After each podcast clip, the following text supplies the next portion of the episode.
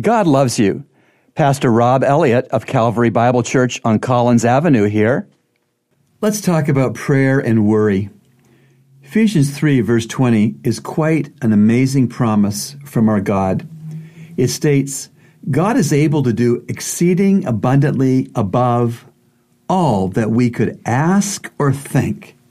A missionary wrote a newsletter to thank his supporters for being prayer warriors.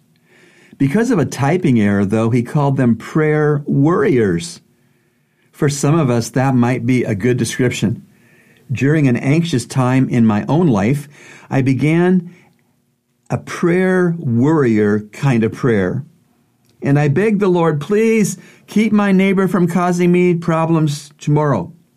Or I would pray, Father, don't let that ornery person spread gossip about me. But then the Lord taught me to pray for people rather than against people. I began to pray in this way, Lord, bless and encourage my neighbor and help him to have a sense of your love. Then I watched to see what God would do. The Lord's amazing answers not only helped others, but they also helped me to cure my own anxiety. Fervent prayer dispels anxious care. Remember, God loves you. And he's proven it with Jesus' cross. Today's encouragement has been brought to you by the Christian Counseling Center, located at number fifty-eight Collins Avenue.